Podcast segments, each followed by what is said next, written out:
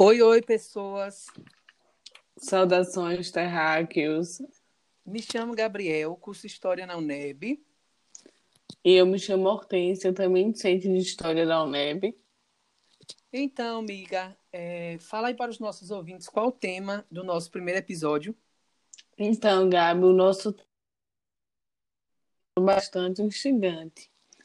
A gente vai poder falar um pouco sobre o crime de sodomia na Bahia colonial. Olha, eu gosto desses assuntos, viu? Principalmente voltado para essa temática. E tu sabe, né, que sempre houve e ainda há um tabu muito grande quando o assunto é falar sobre sexo, gênero e principalmente sexualidade. Pois é, Gabriel, isso serve para a gente refletir. Se atualmente a gente já vive numa sociedade extremamente preconceituosa, pensa aí como não era naquele período. Mas é isso, né? Uma sociedade assim, é, alicerçada e pautada nos ensinamentos cristãos, só poderia é, advir disso, né? Verdade. Então, amiga, para esclarecer mais para o nosso ouvinte, explica um pouquinho aí o que foi o crime de sodomia. Ó, oh, a sodomia era um crime de foro misto. Sim.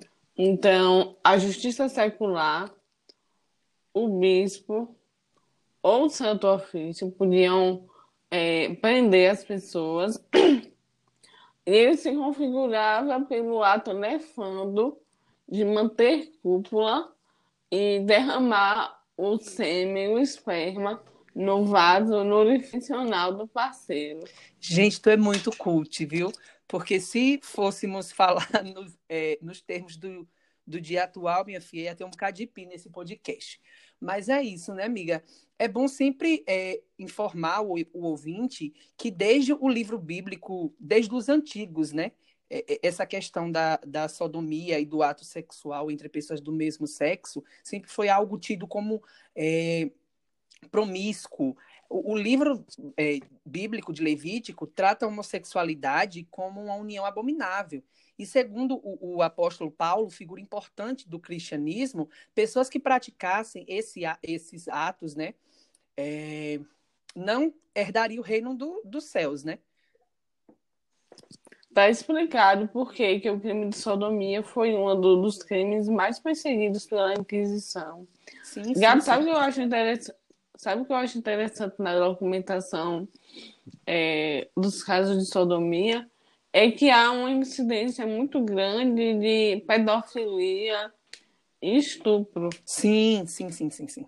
Quando a gente passa a analisar os documentos, é, principalmente documentos inquisitoriais, é, é, a gente percebe como era recorrente as práticas com pessoas, é, assim, crianças, né? Vamos assim dizer. Porque 11, 12 anos, por mais que para a sociedade é, não tinha, na época não tinha essa, essa questão, mas a gente lendo, a gente observa, meu Deus, que situação.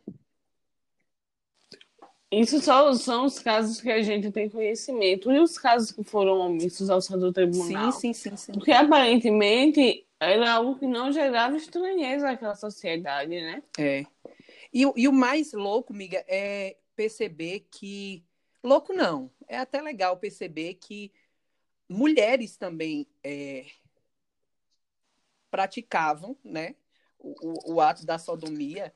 E assim, a mulher sempre ficou submissa por um longo período. A igreja sempre pregava a submissão da mulher ao seu marido. E a gente vê casos é, é, de mulheres que praticavam mesmo, seja sodomia com o seu parceiro ou então com uma parceira, né? É porque a, Inquisição é, só punia com mais severidade é, quando havia de fato a sodomia perfeita, que é quando tem o derramamento de esperma no, no vaso traseiro. Mas quando era imperfeita, que só acontecia a penetração, é, eles eram mais brandos nas penalidades.